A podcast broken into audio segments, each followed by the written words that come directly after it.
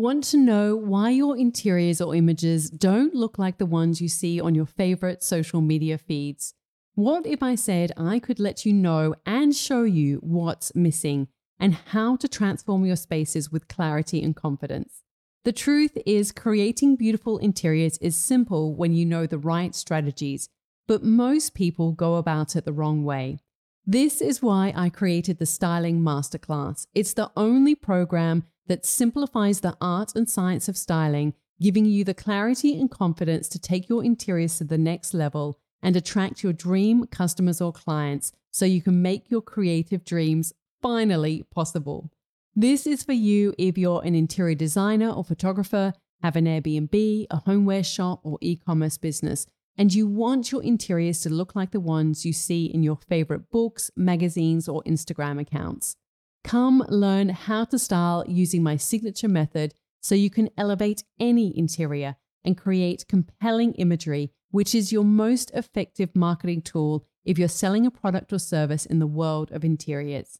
Any successful business owner knows that styling is your secret weapon to cut through the visual noise, stand out from the crowd, and grow your business.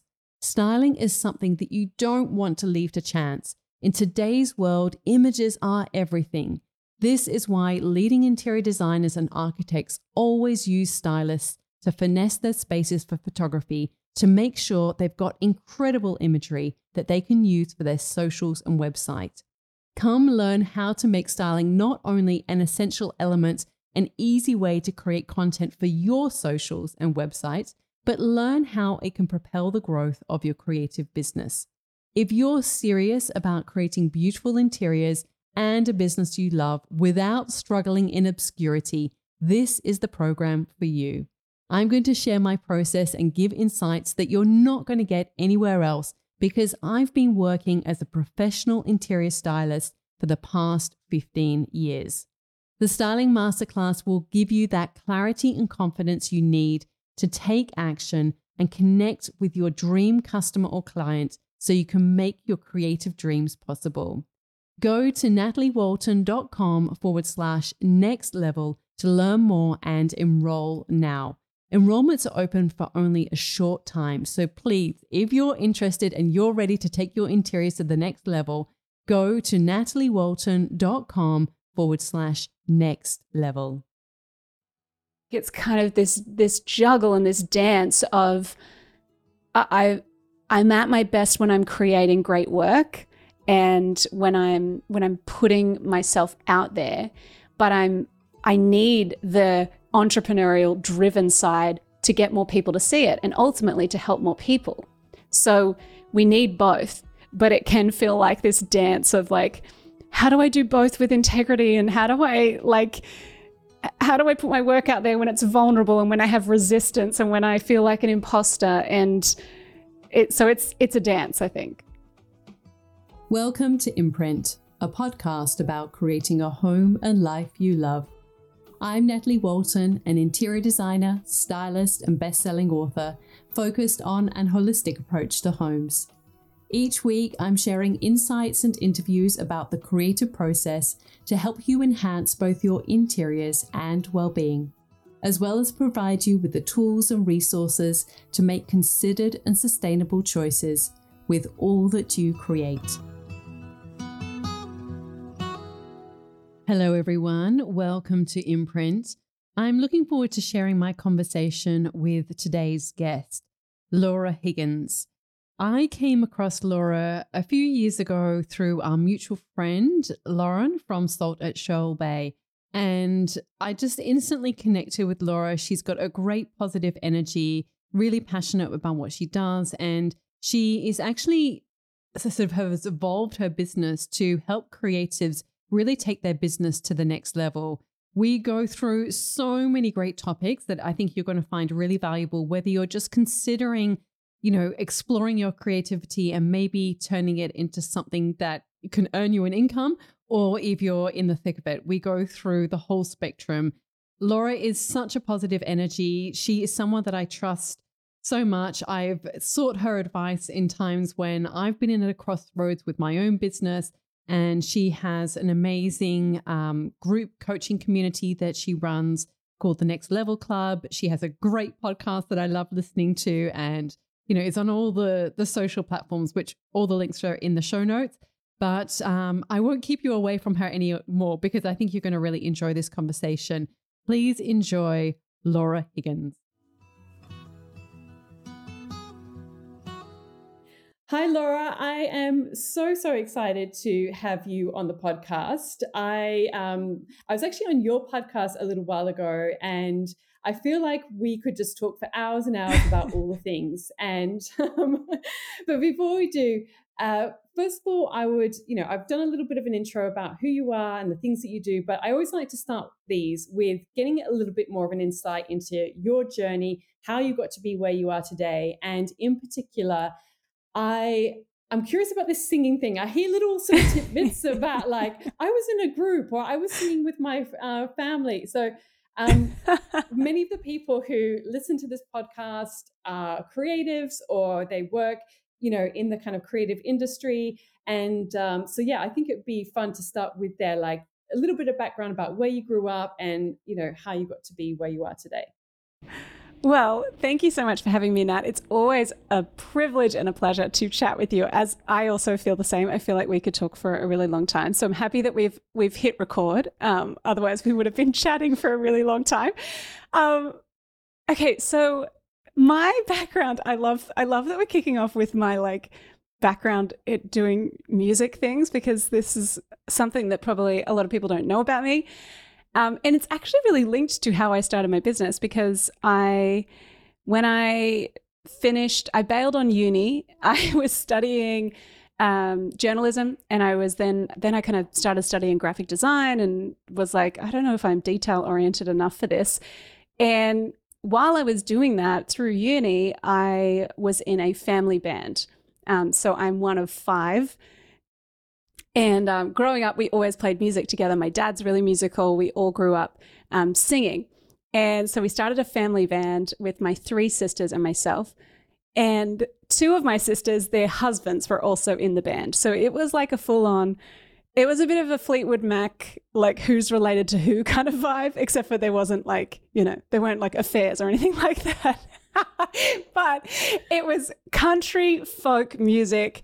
Uh, we played a bunch of country music festivals. We toured around uh, America. We toured all over the place, and it was a lot of fun. In my process of doing that, so like I've always been a creative person. I've always loved writing. I've always loved performing. Um, and part of my job in the band was to really look at like how do we do the social media stuff? And because i'd been studying graphic design i was like well i guess i'll design the website. Like i guess i'll do that. And i remember so distinctly there was this i was sitting we were in ohio and i was sitting at a, a family friend's place and for whatever reason, I was like, the website needs to be completely redesigned. So I sat on Squarespace. Everyone else was socializing. I sat down and I was like, I'm just going to figure out how to do this. And I completely redesigned the website in a few hours and was like, I actually really love doing this. And then my kind of, you know, years of like fiddling and kind of loving photography, loving writing, loving social media, loving content, um, kind of I guess, kind of catapulted me into my job, which was social media management when I started. So that's kind of how my music has like come into um, what I do now. I'm curious, um, and we will get into all of that. But do you? And sorry if you can hear, I've there's, the heavens have opened up here. I swear to God, every single time I do a podcast, because I'm in a studio with a tin roof, it pours with rain. Like I cannot tell you how many episodes I've recorded. it's like this morning was beautiful and now it's pouring rain. So I don't know if you can hear that or not. But anyway, um, it's so, so do you do you still play music or do you still have that as a creative outlet? I'm just curious. Yeah, I well like in my office there's a to the side of my desk is my keyboard and I I like to play, I like to write music. It's it is definitely an outlet for me I think the more busy I get with the business, because like running a business is a lot of the time it can it can take a lot of your creativity. Like, you know, it can be an outlet, but it can also expend a bit of your creativity. So I have found that for me, if I'm in the mood to write or just play or whatever, it's it's been actually something that really energizes me. So I I definitely still love I still love playing. And if I go to see a live gig, I'm like, oh my gosh, I love like I miss this. This was so fun. Um, but also there you kind of you can look at things with uh, rose colored glasses as well and kind of think, oh, you know, that's so fun. How fun is touring? And then you realize, no, it's it's not that fun. it's yeah. not that fun at all. and I guess similar, you know, this is a little bit of tangent, but I, I know a lot of people who listen, you know, they've got something that is a creative hobby and they're thinking, should I take that hobby and professionalize mm. it? You know, should I make that a career? Mm. Should I mm. turn that into, or do I just leave it as a hobby and something that I enjoy? And I'm curious about your take on that. Um, I like how you say that you feel like your work is in many ways creative and that kind of fulfills that itch. So, yeah, I'd be interested to hear your take on it. Yeah, and I, I think I think for me, for a long time, I think I and I've probably not really shared this before, but I think for a long time I wanted music to be my career. I I love I I've been I really loved it and I was really like, well, I still love it. But I I think for me making it you know, a lot of my friends are in the music industry as well and I think sometimes you can there's this fine line between taking what you're taking your magic and and really making that your career and i think there's so much value in that.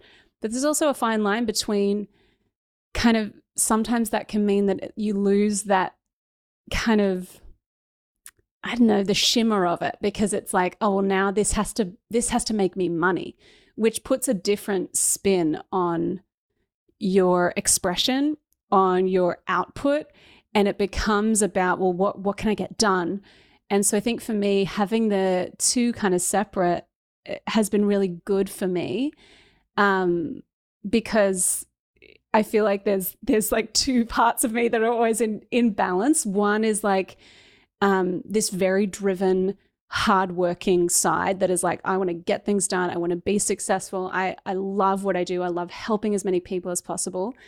And then there's this artistic side of like wanting to express myself, wanting to be authentic, wanting to create beautiful things. And I think the two can work together. And you would experience this, Nat. Like the two can work together, but I, I think sometimes if it's if it's the two are at war with one another, you become conflicted. You become really like you make decisions for the wrong reasons, and you're trying to make a hobby become a revenue generator and, like you said, professionalize it. And I think you should do what you love, but I also think there are some things that you should just do for play as well. Yeah, it's actually, as you were saying that, I thought, wow, that's me. Like that's that's kind of where I am in, in, in, many ways with with my career and, and where I'm at is that, you know, I've got I, I love interiors, I love the world of interiors, I love mm. creating.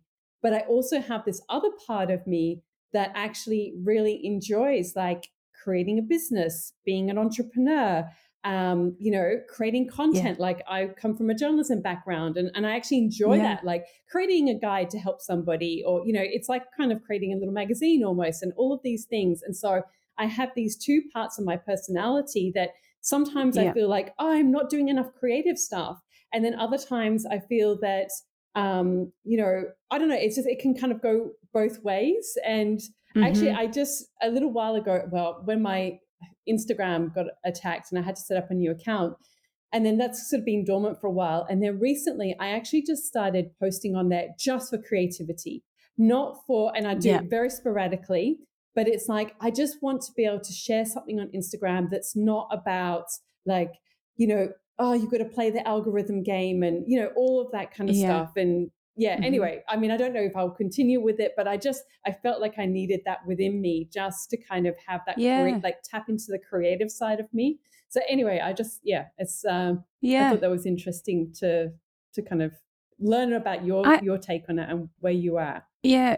And I feel like, um, I, I feel like sometimes we can be as creatives, and I, maybe this isn't all creatives, but it's certain been certainly been the experience for me that we can uh, be our own worst enemies in a lot of ways, and we can, you know, kind of procrastinate or self sabotage or kind of want things to be perfect, but then also feel this crippling thing of imposter syndrome at the same time. Or we can we can think, oh gosh, I, I'm really good at this, and the world needs to know about who I am and what I do, but also I'm a fraud.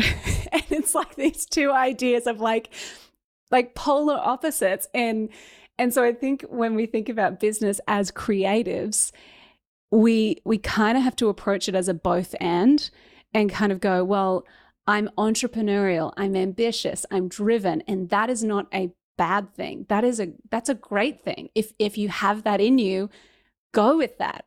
But it's also this thing of, but I care about expression. I care about authenticity. I cre- I care about just creating for the sake of creating, and I think when we when we lean into one more than the other, we can lose lose ourselves in the process. So I think it's kind of this this juggle and this dance of I I'm at my best when I'm creating great work and when I'm when I'm putting myself out there, but I'm I need the entrepreneurial driven side to get more people to see it and ultimately to help more people. So we need both, but it can feel like this dance of like, how do I do both with integrity? And how do I like, how do I put my work out there when it's vulnerable and when I have resistance and when I feel like an imposter? And it, so it's, it's a dance, I think. Yeah, yeah, it's like a bit of an existential question to start off with.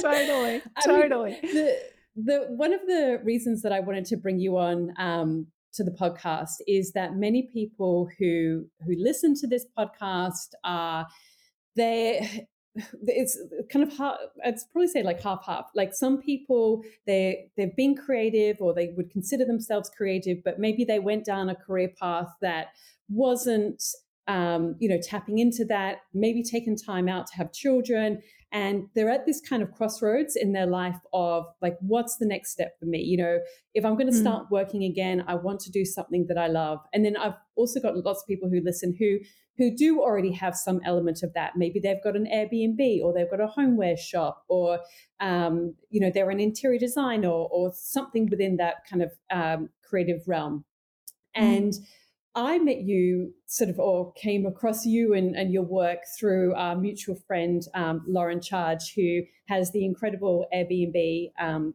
Salt at Shoal Bay. And uh, yes. shout out, hello to Lauren.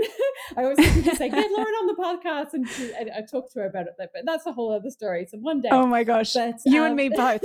I try to get her on too. And I'm like, Lauren, I just can't, I can't pin her down. um, and and I, I, I instantly connected with what you were sharing with people and your kind of message about really trying to you know encourage creatives and i think at that point you were perhaps a little bit more social media focused and and now have kind of hmm. transitioned mm. to helping creators as a coach in in many ways and I, I just I love so mm. much of the content that you share. I you know I love listening to your podcast and you know all your all your things. I think you're the only person that I actually like actually look at your content on TikTok and things like that. Um, and I really wanted to bring you on because I think that um, you would have some really valuable advice to share because you do coach creatives. And yeah. what would you, for somebody who is thinking, you know, I would love to take my love of, let's just say it's like interior styling or interior design. I'd love to take mm. that and I'd love to actually start turning that into a business. I want to put my services out there, you know, start trying to find clients, all of those things. What would you say is like one of the key areas that somebody should focus on when they're at that very beginning stage of their journey? And then we'll kind of look at some of the other stages. Yeah, oh, I love this question. So I really think about it as like there are four key steps. And this is kind of the framework that we walk all of our clients through. And there are four key areas. The first is communicate. And communicate is all about knowing your message, knowing your niche. It's about understanding okay, well, who am I here to serve and how do I need to speak to them? What words should I use? What What is my message? What is my offer? What am I actually providing them? And that is like the foundations. And I think for anyone starting out, if you can communicate the promise that you are like offering, if you can communicate to the problem that you're solving, and if you can communicate it in your customer's language, that is like that is step 1. And and that is where we start with everyone we work with because you can have you can start marketing, you can start trying to sell, you can start trying to streamline and systemize all the things, but until you learn how to communicate in a way that resonates with your people, you you're not going to see results. So that that to me is like the first foundational step that we need to get right. I really believe that in marketing and in business, the best communicator wins. So it's about knowing, okay, what do I stand for? How do I communicate that? Who am I really here to serve? And starting there.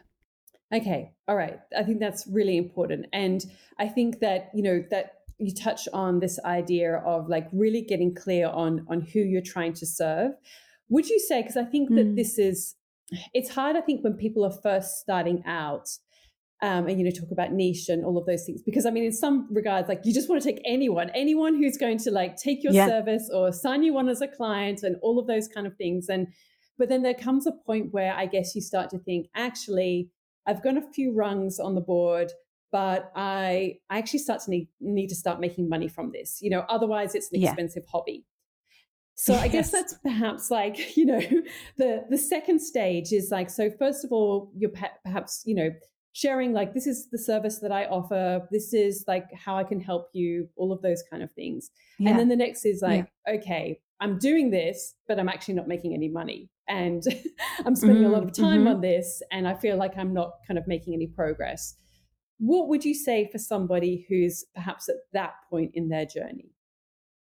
Yeah, I love I love that question because it probably took me like I think the process of finding your niche is it, it's a discovery that you that doesn't happen overnight and I think when I started my business and I don't know what you were like Nat, but I I just took on anyone. I was like if you can pay me um, I will I will do the work and I'll figure it out. And even if I don't know how to do it, I'm going to say, I'll figure that one out and and we'll figure it out. Like that's you kind of have to get scrappy initially. And I think a lot of people get in their heads about, well, you know, I need to like I I need to find my niche. I need to make what I was making in my corporate job right off the bat in my business. And I just think yes, you've got the skill set from years of experience or you maybe you've been doing this for a long time but you've also got to get some runs on the board.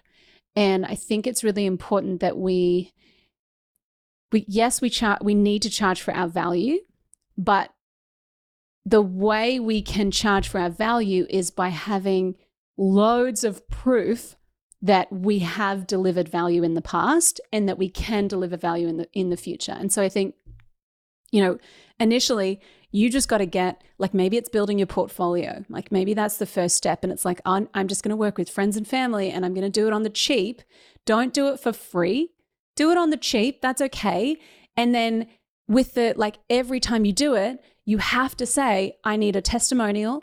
I need photos. I need like you actually you hold more cards than you think and you if you're going to do a trade like that where it's like i'm going to just get as much work as possible and then i'm going to figure out what type of work I do like I like and what I don't like.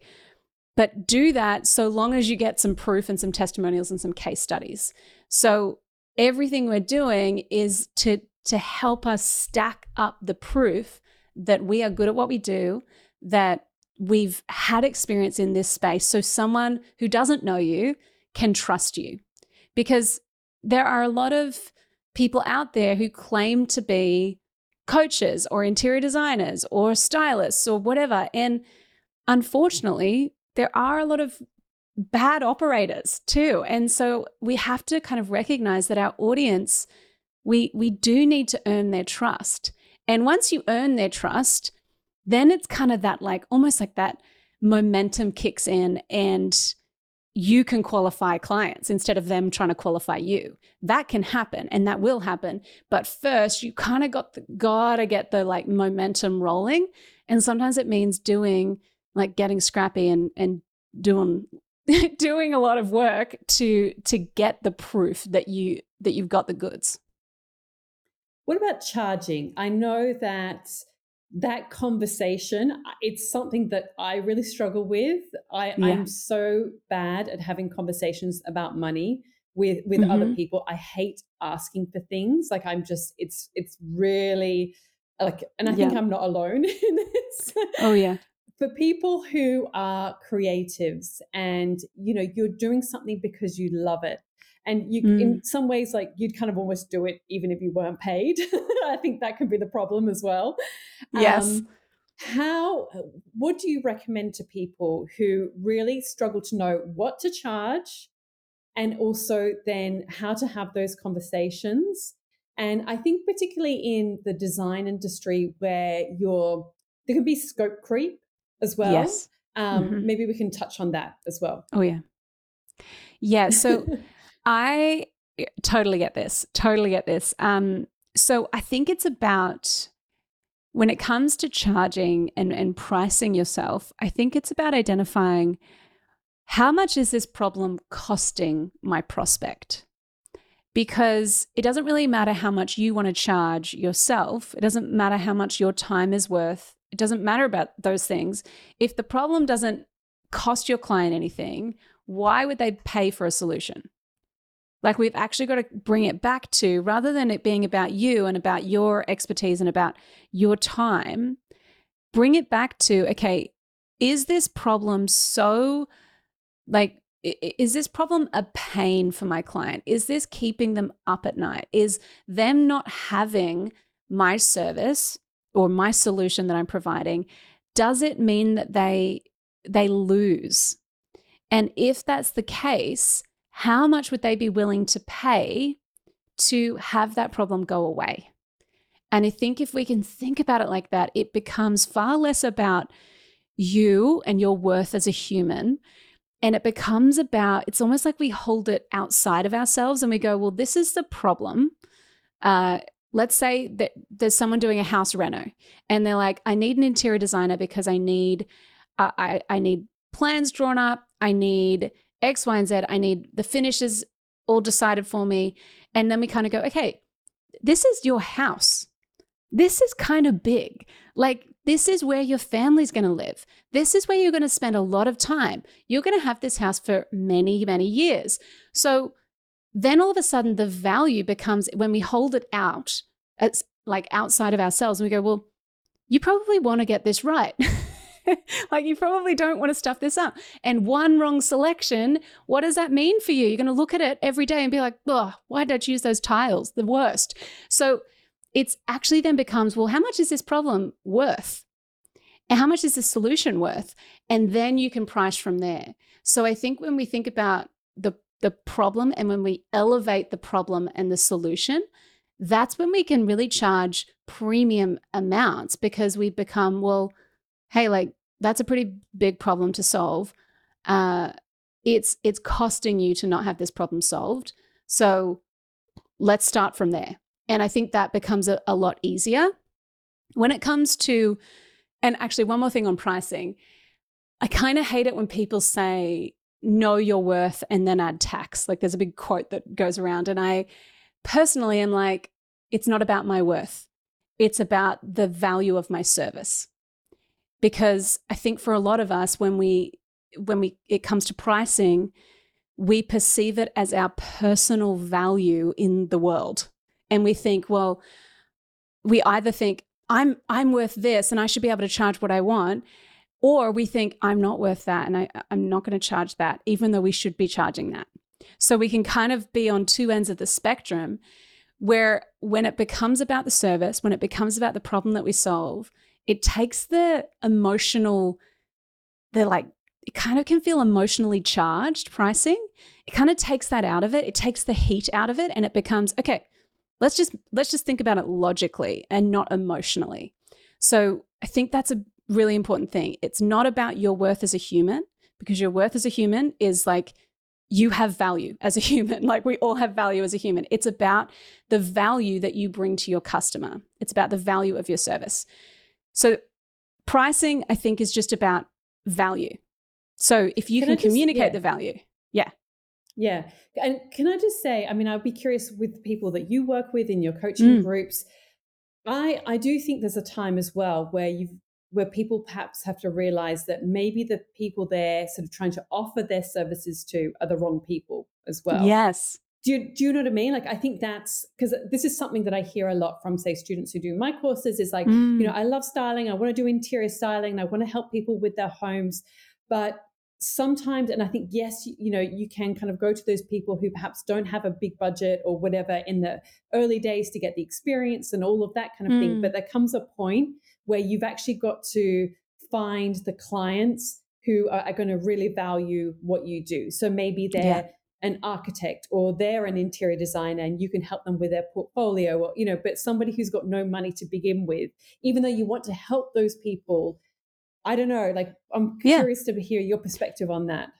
Yeah, because I think as well when we when we take the service and and kind of hold it out in front of us rather than it being like our soul because as creatives our work is us in a lot of ways when we can actually separate ourselves a bit more we can go well hey listen it just sounds like you don't have the budget for for like my services and that's okay but you're not going to budge on your budget and I'm not going to budge on my price and so we can become a bit more like hey it's it's totally okay if you can't afford this and and being okay with saying no to people who aren't the right fit is is such a good skill to learn and i think we have to back ourselves and and you're right like i think we need to really understand well who when we're kind of creating these offers or these services or packages whatever you want to call it when we're creating them we need to think about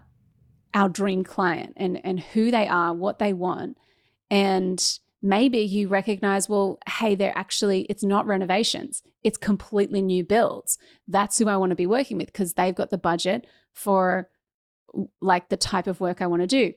If that's the case, then only speak to those people. Don't don't talk to anyone else. In your marketing, make sure you're speaking to those people, those elevated customers because while you're talking to the lower low hanging fruit, you're missing out on the the big wins because you're you're wasting your time or not wasting your time but you're spending your time on people who aren't your dream clients. And so it's a process to get there like it's not an overnight thing but i think if you can speak to your dream customer and if it's if it's a customer that has more budget then speak to that in your marketing speak to that on your instagram. Like talk about your offers and say we work with these types of people. And those people will come out of the woodwork and go, "Oh, you're talking to me? Cool. I'm I, I totally get that."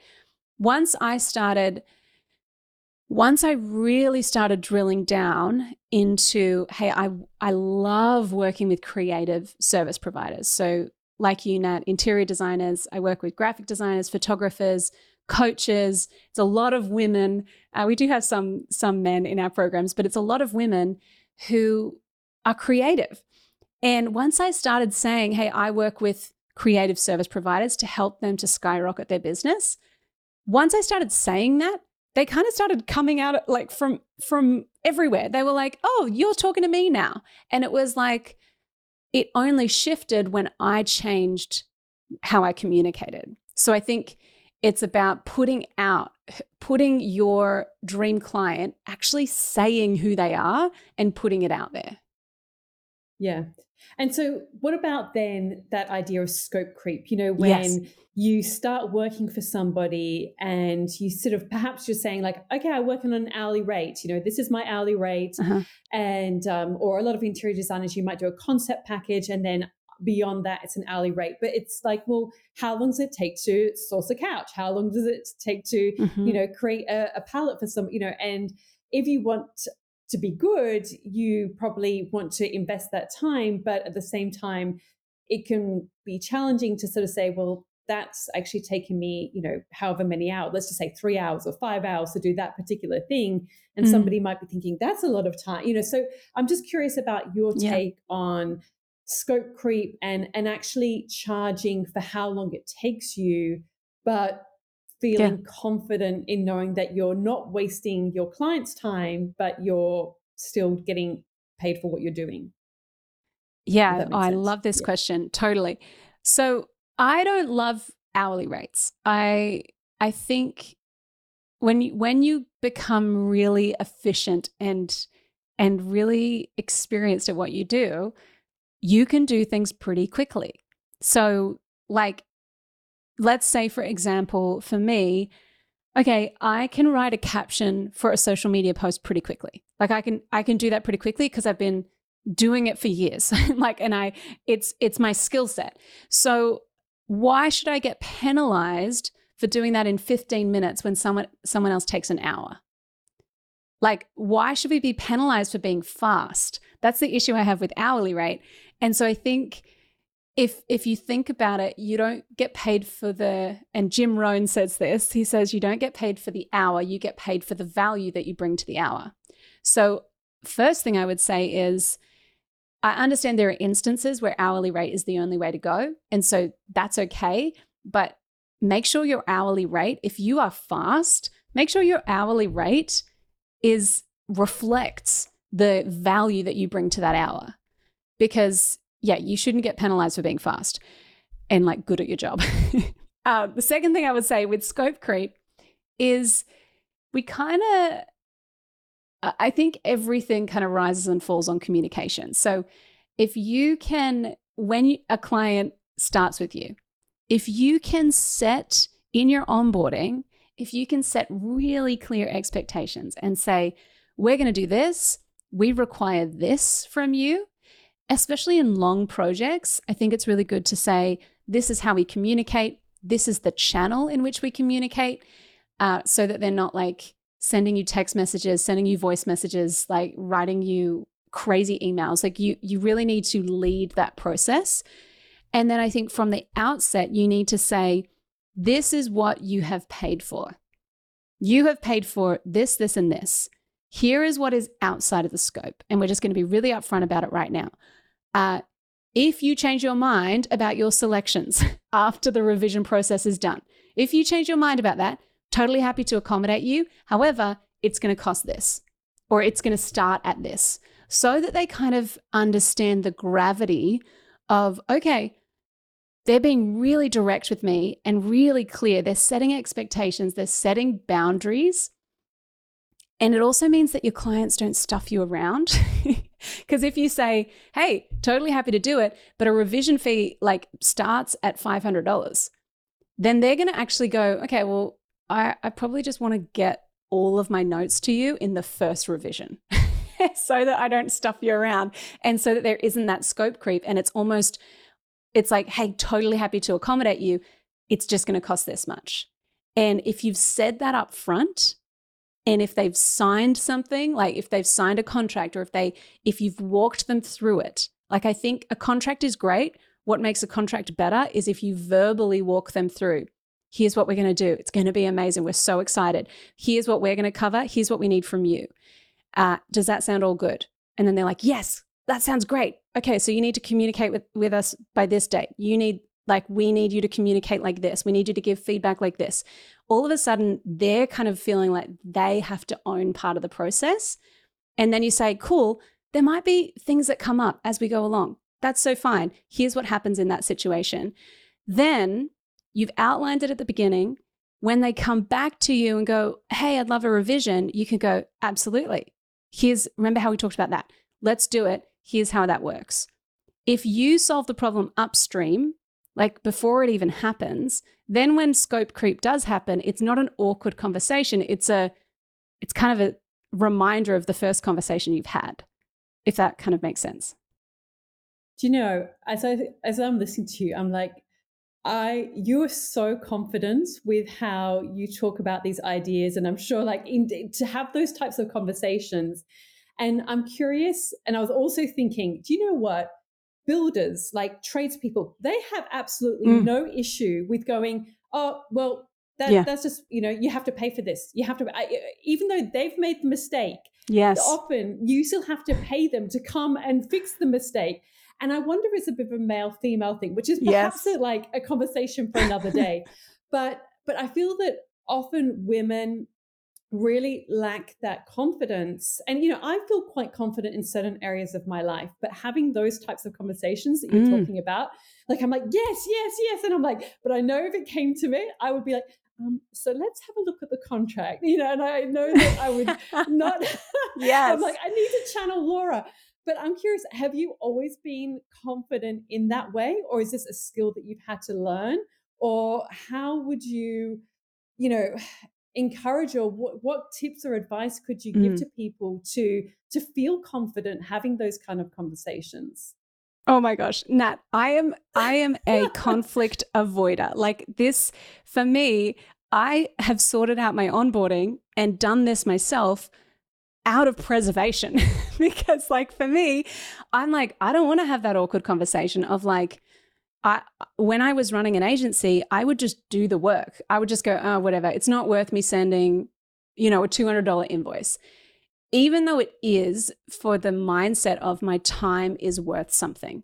So I think for me, I've had to learn it. This is a skill, and it's one that I'm always, you know, having to improve on. Um, but I think I remember I had this moment. Um, like it's so funny that that your view of me is that oh, like I, you know, I can kind of do the things. I've had to do that out of necessity because I had a moment where I, I was like, I had a, I have a team and I was trying to manage my team and I was really struggling with giving feedback to my team um, because I was avoiding conflict. And at the root of it, I was struggling with being a people pleaser.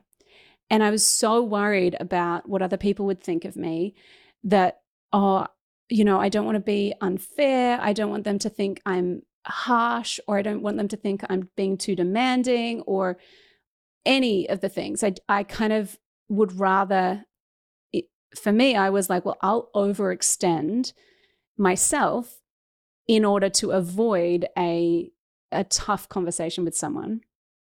And I remember so distinctly, it, kind of all came to a head for me. And I was like sitting at my sister's place. My mum was there, and my mum is like the sweetest, kindest person ever. Like she is so kind, but she also is like a velvet sledgehammer. And so she will like, so she will kind of say things that you're like, wow, that's really true and that's really direct. But uh like she said it kind of in a really kind way. And so she sat me down and she was like, Laura, the people pleaser must die. And I was like, you're right. And I was like crying. I was like, the people pleaser must die. And at that was a moment where my business shifted, where I was like, do you know what? Me being a people pleaser serves everyone but me. And ultimately, it actually doesn't serve serve my clients. It doesn't serve my team if I don't challenge them directly and care about them personally. If I don't do that, like I- I'm not a good leader. I'm not a good boss. I'm not a good friend. Even even with friendships, like if we can't be honest and real and do it from a place of, hey, I care deeply about you, I, I think that we just stay stuck in this cycle of feeling like we are at the mercy of everyone else's opinion or thoughts or needs, and we put ourselves last. And yes, I think women struggle with this way more than men, like a hundred percent. So I think it's, I, and maybe that's a generalization, but I do think it's it's more prevalent for women and especially for creative women.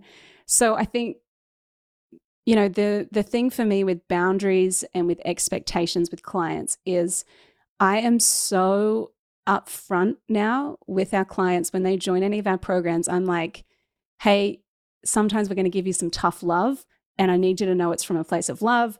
This is what we're going to deliver. Like, we can't do the work for you. we're going to like give you all the tools but you've got to like we're going to give you the keys to the car but you've got to drive and so we we say that up front and i i verbally say it to them as well as get them to sign something. So they all agree and then if anything comes up i'm like remember what we said like you've got to drive. I can't do it for you. I wish i could but i can't. And so it becomes like they go oh yeah okay no you did tell me that and i signed it. So cool. And they recognize themselves. Okay cool yeah no laura did say that. And so it becomes like a non-issue because it's like well you just gotta like let's keep moving let's keep going. But like we've got to kind of have guardrails. I think those things just give us guardrails to work from. Yeah. I it reminds me of that sort of i think it's maybe brene brown said it first or you know popularized mm. it anyway that clear is kind. That yes. idea of being clear is kind. And yeah maybe i should have like a little note on my oh laptop my gosh. to say clear is kind. Yes. um, yeah. Yep. Yeah so i'm curious you as you mentioned you work with creatives you're um, I, am going to call you a creative business coach i don't know if that's how you yeah. kind of label yourself yeah. Um, you have a group coaching program the people who join your program where are they often in their mm. career mm. like where you know at what point are they kind of coming to you because they feel like i need help because i think for some people they might think like why you know what what is this business coach thing and you know why would yeah. somebody need somebody and um, and other people will be like i really need somebody so what, you know who are the types of people that join you in terms of where they're at in their business and, yeah. and what are the benefits of joining something like that? I do want to talk about investing in yourself and community, and we can get into yeah. those in more detail. Yeah. But perhaps for now, you can just sort of say, like, you know, where are those people at in their journey? Yeah, that's such a good question. So, we, I have found my sweet spot as a coach is helping people go from like we work with people inside our program, the Next Level Club, which is where I spend most of my time. We work with people who are at 5K a month minimum. The reason we start there is because it just means that they've got a proof of concept. Like they've they've done enough work. They're not total beginners. We do have a, a course for beginners, but where I spend most of my time is in that 5K a month mark to helping people to get to 30K months and beyond. And the whole idea is I really believe as a creative, you can scale your business to 30K months, 40K months, 50K months with a really small team and without having to sacrifice your freedom or your creativity.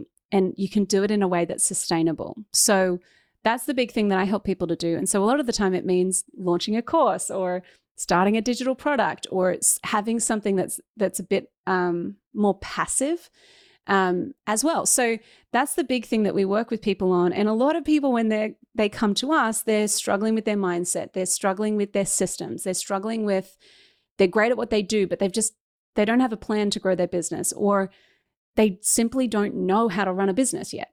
And that's okay. When I started my business, I was good at what I did. I had no idea how to run a business. I was like, like I had to figure it out on my own. And so that's why I really love helping people in that spot because there is so much learning and it's such a personal development journey. Starting and running a business is one of the biggest personal development journeys you can go on. And so thinking that you can start a business and be perfect and amazing at it straight away is it, it's just not true. it's just not possible. So that's the part that I love helping people with is like running a business is a skill. Let's let's figure out how to learn the skill. And that's kind of the main thing we do. I think for so many people, when you start, you know, exploring this idea of what you want to do with your career, and we've sort of touched on like you're often mm. very scrappy, you'll do work for anyone, and all of those things. But then there comes a point, I think, where it's like you can wear yourself out being scrappy, and it's mm-hmm. you need to then have you know a goal to work towards or you need to think like i just can't keep working like this forever like there's something that's you know that's not yeah. fundamentally working when there are so many things that you need to do as someone who is growing a business like how do you work out where you should focus on yeah that's such a good question so i think it really does depend on where you're at in your business journey and and where um, where you want to be. But I think my big thing that I say to people is like when you are, you know, if you are kind of thinking about your journey of like getting to six figures, what you focus on getting to six figures might be entirely different to six figures to 500K. And then 500K to a million is a totally different area of focus. And so we need to think about well, where are you at in your business journey? And where do you want to be? So that's kind of the first thing. And then my big rule of thumb is until you're at a million dollars in revenue, you need to be focusing on revenue generating activities. And that's not to say everyone wants to get to a million dollars. That's that's not the thing, but it's just once you hit seven figures, then you need to start thinking about scale, team, all of those different things as well. But I think as a general rule of thumb, when you run a small business and a small team, or maybe it's just you, you need to focus on the things that are going to make you money.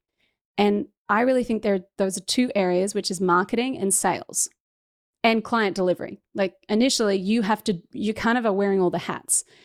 The things that don't make you money are admin, um, installing systems, automating things, those things aren't revenue generating activities.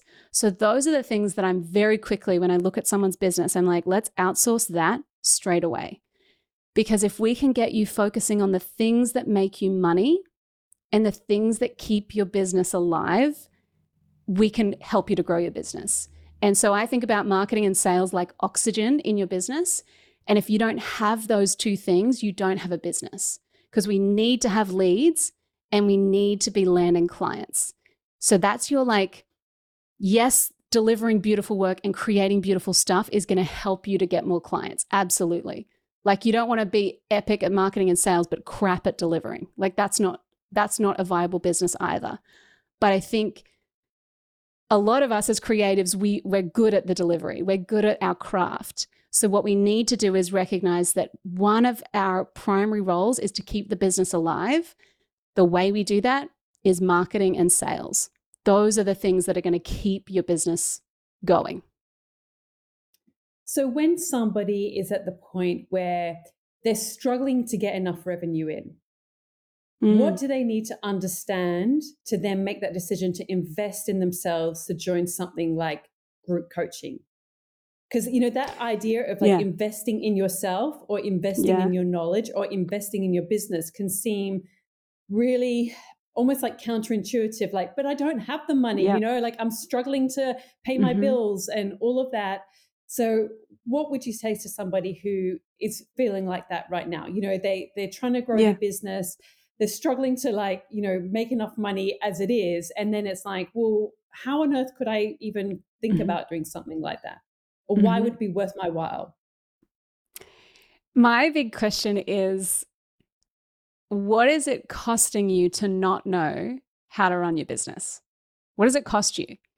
The longer you wait to learn how to get clients, to learn how to sell to those leads that you have, the longer it takes you to do that, the the longer it takes for you to like the longer you stay in that crap stuck point where you're like it's the feast and famine mode or it's like oh my goodness, like, why did I quit my day job? I should have, like, this is stressful. When we don't have financial stability, it is really, really stressful. So if I think about it, when I think about investing in myself and my business, I invest a lot into my own development and coaching. I've had to work a lot on my mindset because as as I was saying earlier, the people pleaser thing, that didn't just go away one day. I had to really do a lot of work, and I'm still doing a lot of work in that area. But if I want to solve that problem, and if that problem is costing me, I need to then weigh up well, how much am I willing to invest to solve the problem? That's why I love coaching because you're learning a skill. And if I think about the best investment you can make, Warren Buffett says this the best, the most important investment you can make is in yourself. And so I think as a business owner, we need to recognize that we are the business. And so we have to invest in ourselves. And and I've had clients who've had to borrow money to join one of our programs. And the results were crazy because the results for this particular client who had to borrow money was crazy because she was like, I have to make this work. and I, for myself, my, the first coaching program I ever did, I was making $400 a week. The program was $1,200 a month. And I'm not great at maths, but I'm pretty sure that was most of my income that went into this, this program. And so I was like, I need to make money from this ASAP. It meant that I showed up to every single call. It meant that I got scrappy. I was like, I will, like, I am in this because it it cost me to do it. And it cost me even more to not do it.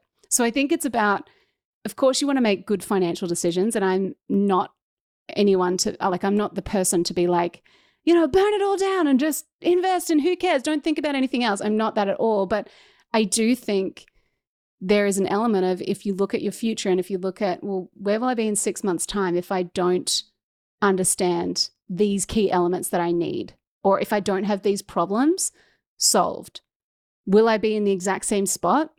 Yes. the answer is probably yes. And so I think when we're honest with ourselves like that, it just becomes a thing of, well, it's a risk either way. The risk is that I stay the same, or the risk is that I do this thing and I get better and I get results and I make it work. And so I think it's just kind of weighing what are you what are you willing to risk?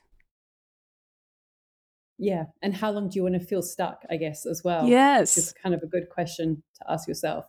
Now, I know totally. you talk a lot about community within your program yes. and the yeah. importance of surrounding yourself with other people who are on a similar journey as you.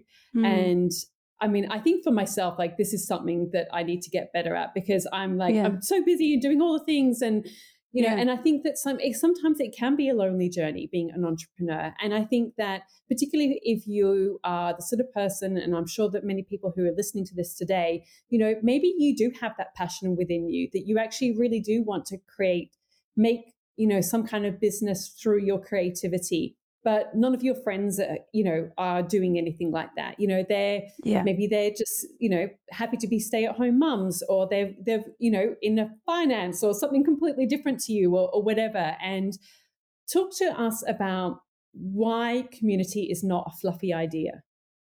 Oh i love this question.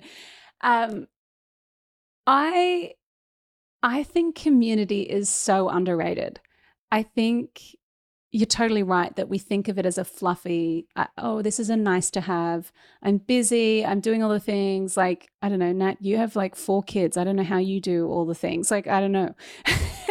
but I think the thing I've found, and, and the thing I've had to realize in my, even like the way we run our programs is it's, it's so much more powerful when you have diverse perspective. And that's the first thing. I think we we need other perspectives than just one person's. So I have found that with the people that I work with, they get way better results because they're actually like putting their ideas out to a broader set of eyes in a lot of ways and it's and that diverse perspective is so helpful because I might think one thing because of my experience, and because of my history, and because of my upbringing or culture or whatever. And another person might come with a totally different perspective that I'd never thought of. So that diversity of, of thought, I think, is really important.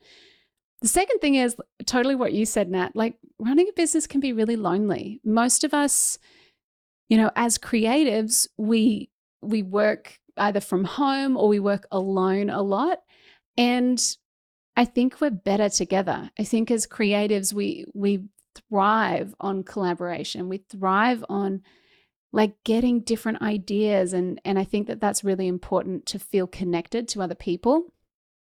I also think in the moments where business is brutal or tough or epic as well, if you don't have people to share it with, and if you don't have people to talk it through with or to just celebrate the wins with, you can kind of feel like you just, it's just you in your little world on Zoom or like working with your clients and and maybe talking to your husband or your partner and maybe they get it, maybe they don't. But it's I think so empowering when you have other people who can not only celebrate the wins with you, but also kind of shoulder some of those seasons where it's tough with you. I think I think we need that. Yeah, no, it's really important. Now, I want to ask you because you did start out helping people with their social media. And I think mm. that yeah. this is one of those areas that so many people think, okay, like I want to start, you know, doing interior design or start putting myself out there. And so I think instantly people think, okay, I'm going to, you know, start posting on Instagram.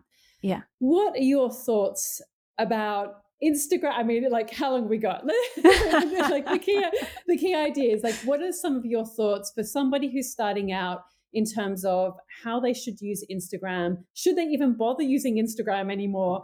Um, I mean, my husband keeps saying it's a die. I don't know. I mean, I think lots of people are feeling kind of like yeah. that. Should they be on TikTok? You know, should they start threads? Or how on earth are they supposed to juggle all these different all the platforms and, you know, where they should put their time and attention? Yeah, I, I love this question. So, when it comes to Instagram, I think you know, recognizing that you may have a love hate relationship with it is totally, it's totally fine. And, and know that you're not alone. If some days you're like, I'm crushing it today. And, and the next day you're like, I hate this app so much. Like, that's totally fine. uh, I think, you know, I think it's about un- understanding your audience. If your audience is on Instagram and if that's where they're searching, a lot of people search on Instagram before they go to Google now. So uh, I think for a lot of creatives, Instagram is still an important part of your strategy. However, it should not be your entire strategy. It is not a marketing plan, it is just part of a marketing plan. And so, if you can use it to build your email list, to build an audience that you own, um, and if you can use it as a way to connect and engage first, and then to to sell and to invite people into your offers, then that's that's going to do really well for you. I, I really believe that you need to build trust and add value. And you also need to make offers. You need to invite people to take the next step. Um, so making sure that you do that on Instagram is really important because people want to know how they can work with you and how you can help them. So I think approaching it as a piece of the puzzle is going to help you to not stress so much about, oh, like, should I be doing videos? Should I be doing this? Should I be doing that? I think it's more about, okay, do you have a bit of a content strategy? Um, are you making offers? Are you adding value? Are you building trust with your audience? And if you're doing that and if you're doing it consistently, then that's going to help you big time. One other really simple thing about Instagram that's working really well for us and for our clients at the moment is um, just when a post performs well, all you need to do is is throw a little bit of money behind it and just boost it. We are finding that that is helping us to get so many new followers each week. So particularly if you boost a reel. So if you don't have to go through ads manager, it doesn't need to be complex but you just want to look at perf- posts that perform well organically and throw five or ten dollars a day behind it. Try it for seven days and see what happens. Test and play with your audience, with your targeting for sure. But that's just a really good way to start to expand your audience because I think a lot of people are like, I feel like I'm speaking to the same three people over and over again. And so that's a really nice way to start to boost your following um, with with your target market because there's no point having 100,000 followers who aren't your people. So that's just a really simple strategy that you can implement that you don't need to be an expert at. You can do it today. And I just really like to go off what has performed well organically because that just tells you that people resonated. And if you amplified it, more people would resonate as well. So I think one of the things when people talk about Instagram is often that sort of sense of like it's such a time suck. And yeah, I'm curious for you who, you know, you're further along in your journey than perhaps, you know, some of the listeners or maybe me or whatever, I don't know. Um, you know, how do you structure your time in relation to, you know, how much time do you spend on, you know, Instagram yeah. in terms of like either creating the content for it or um, you know, actually posting or doing you know the the uh, engagement and all of that side of thing and and just like a little bit of an overview of like well how do you structure your days and weeks and and your projects mm. yeah i love this question so I am a big believer in designing your ideal week. And I really believe in batching your tasks that are similar. So for me, I kind of have a couple of days a week where I know that I'm going to be on client calls. I know that I'm going to be on coaching calls. I have one day a week where I know I'm going to be doing podcast episodes. So I make sure my hair looks nice. so it's like I kind of theme my days so that I'm doing similar tasks in like in the same day. So I'm not going from like talking with my team like having a meeting with my team to having a sales call to then trying to create content. Like i think for creators we need we need to find flow. So if i think about how to do that when it comes to your content and your engagement because we want to be engaging daily i like to think about well how can i batch my content creation? So i have um, i set aside a half day each week where I'm really just focused on creating content, whether it's content for my podcast, content for um, videos, or writing like writing captions for posts, or thinking about, okay, well, what's my content plan for the next month? I like to do that all in one sitting because it just helps me to shut off all the distractions, focus on getting it done rather than it being a daily thing where I'm reactive and I'm like, oh my gosh, I don't have something scheduled for today. I'd rather, you know, I, I think about something practical would be to go, okay, I'm going to sit down for an hour. I'm going to get a pen and paper and I'm going to look at the week ahead and the key things I want to talk about on socials. I'm just going to plan it out. Then I'm done. Next step would be okay, well, now I've got my plan. Now I'm going to actually create the stuff. And so you might do that in, on a different day when you feel more in, in the flow, and that's totally fine. But it's much easier to sit down and create stuff if you've got a plan. So I think kind of first step is create a plan of what you want to be doing each week on social media or in your email list or in any of uh, other channels that you're using and then set aside a time to create the stuff. So it might be designing the tiles or filming some videos or writing the captions, whatever that looks like. You don't have to do it all in one sitting. You can chunk it down into smaller steps because and then maybe the third step is well then i'm going to schedule it all. And you know scheduling is kind of a mindless task. So you could do it while you sit down with a glass of wine watching gilmore girls. Like there's no you know like you can kind of find your moments of i'm at my best creatively at this time of day so that's when i'm going to actually create the content. But i'm in a planning mood over here and i i can schedule the kids are in bed i can schedule and i can watch some TV and do it. So I think it's about identifying how you want to do each task and what each task requires of your brain at that time as well. Yeah, so good. All right, before we get on to the last little batch of questions, yes. um, I've got one more for you, which is I really want to learn like what what would you say a sum of this is a big one though. what are some of the big what are some of the biggest lessons that you've learned personally on your own business journey? Oh, this is such a big one, Nat. Um, I mean, I kind of asked I, that a little bit in the the next questions, but I'm just curious, like you know, those big yeah, things. I think I think the big thing for me is uh, the people pleasing thing has been a big part of my journey that I've had to work on.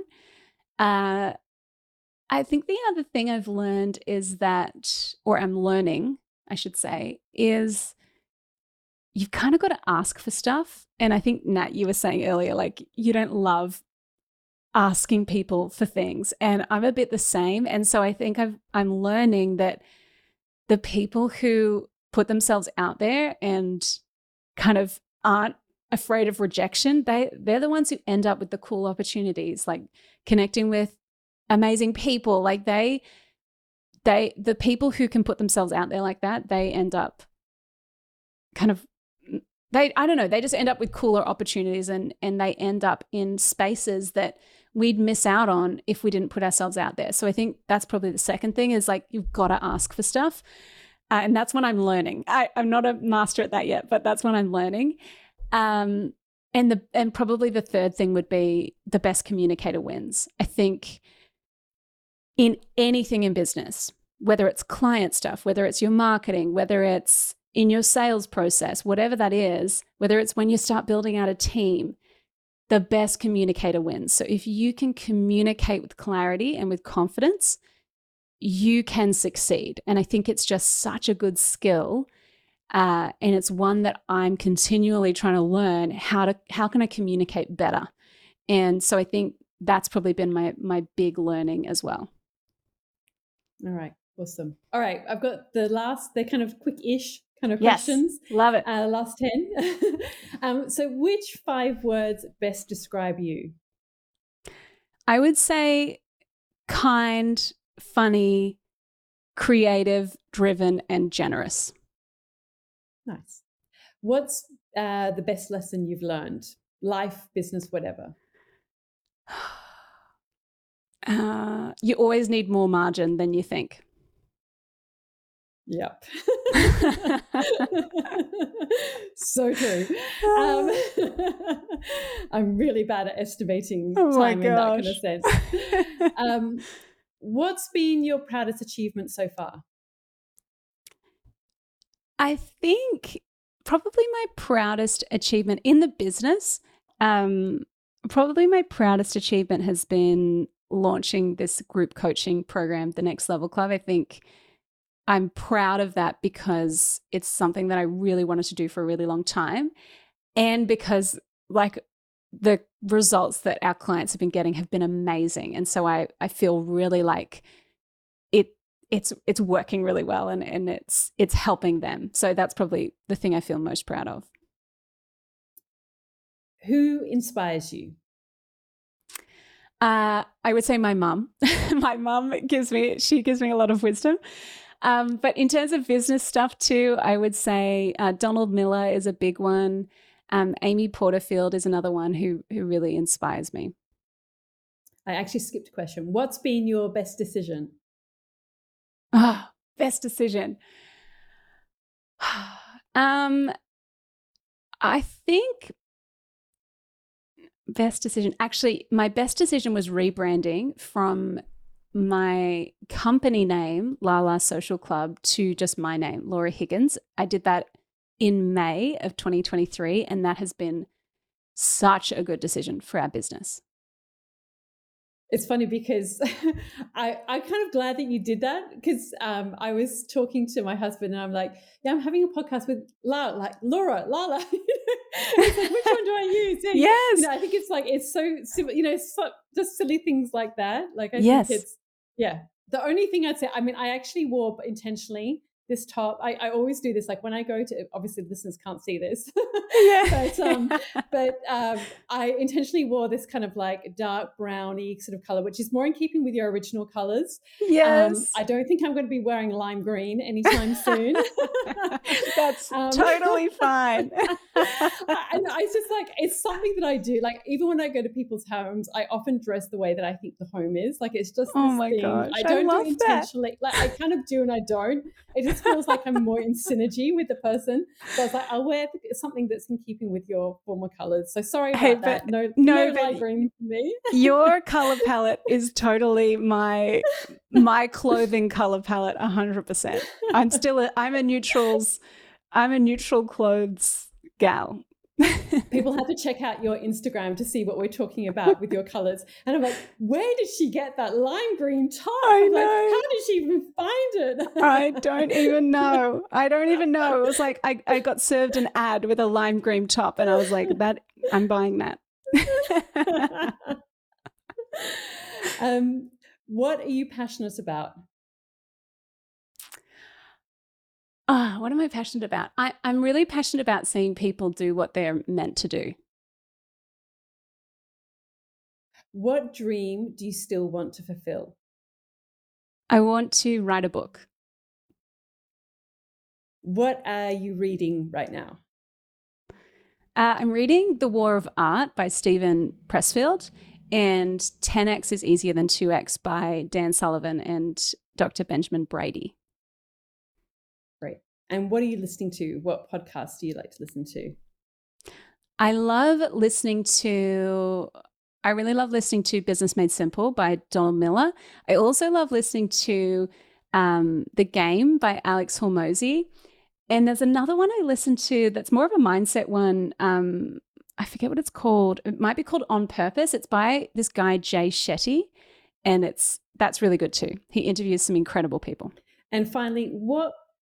Yeah, no, he does. His book's really good as well. Uh, what piece of advice would you give to your younger self?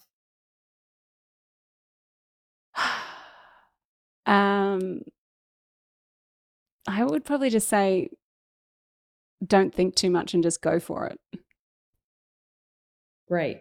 That's so good. okay, and finally, before before you leave, um, so tell people how they can connect with you. You know, if they're interested in learning more about your programs, what's the best place to to learn more about that?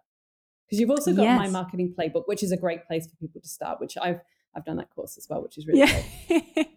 well, the best place to connect, I hang out on Instagram a lot. So if you just find me at Laura Higgins, um, we can connect. I'd love to chat with you and, and learn more about your business.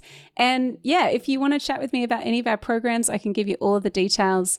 Um, otherwise, you can visit laurahiggins.com and we've got some info on there and some some great resources. And I also have a podcast called My Business Playbook. So you can check all of that out at um, laurahiggins.com yeah and of course we've put all of the details in the in the show notes. So thank you so much laura. I think so many people are going to find this really valuable and i certainly have. Loved talking to you. As i said i mean i could easily just talk for hours and hours i know. I feel um, the same. but um yeah but it, i've really enjoyed this. So thank you so much. Thank you nat. Thank you so much for having me. All of the links and info for this episode are at nataliewalton.com forward slash podcast. Don't forget to subscribe so that you can get a direct download of the latest episode. And I really appreciate when you take a minute to rate and review, as well as share the love with someone you know who might benefit from this episode, or on social media. If you'd like to access a range of free resources, come visit my website, nataliewalton.com. Thank you to Jaeger Media for producing this podcast. And I would also like to acknowledge the people of the Bundjalung Nation where it was recorded and pay my respects to elders past, present, and emerging. I look forward to connecting again soon. I'm Natalie Walton, and you've been listening to Imprint.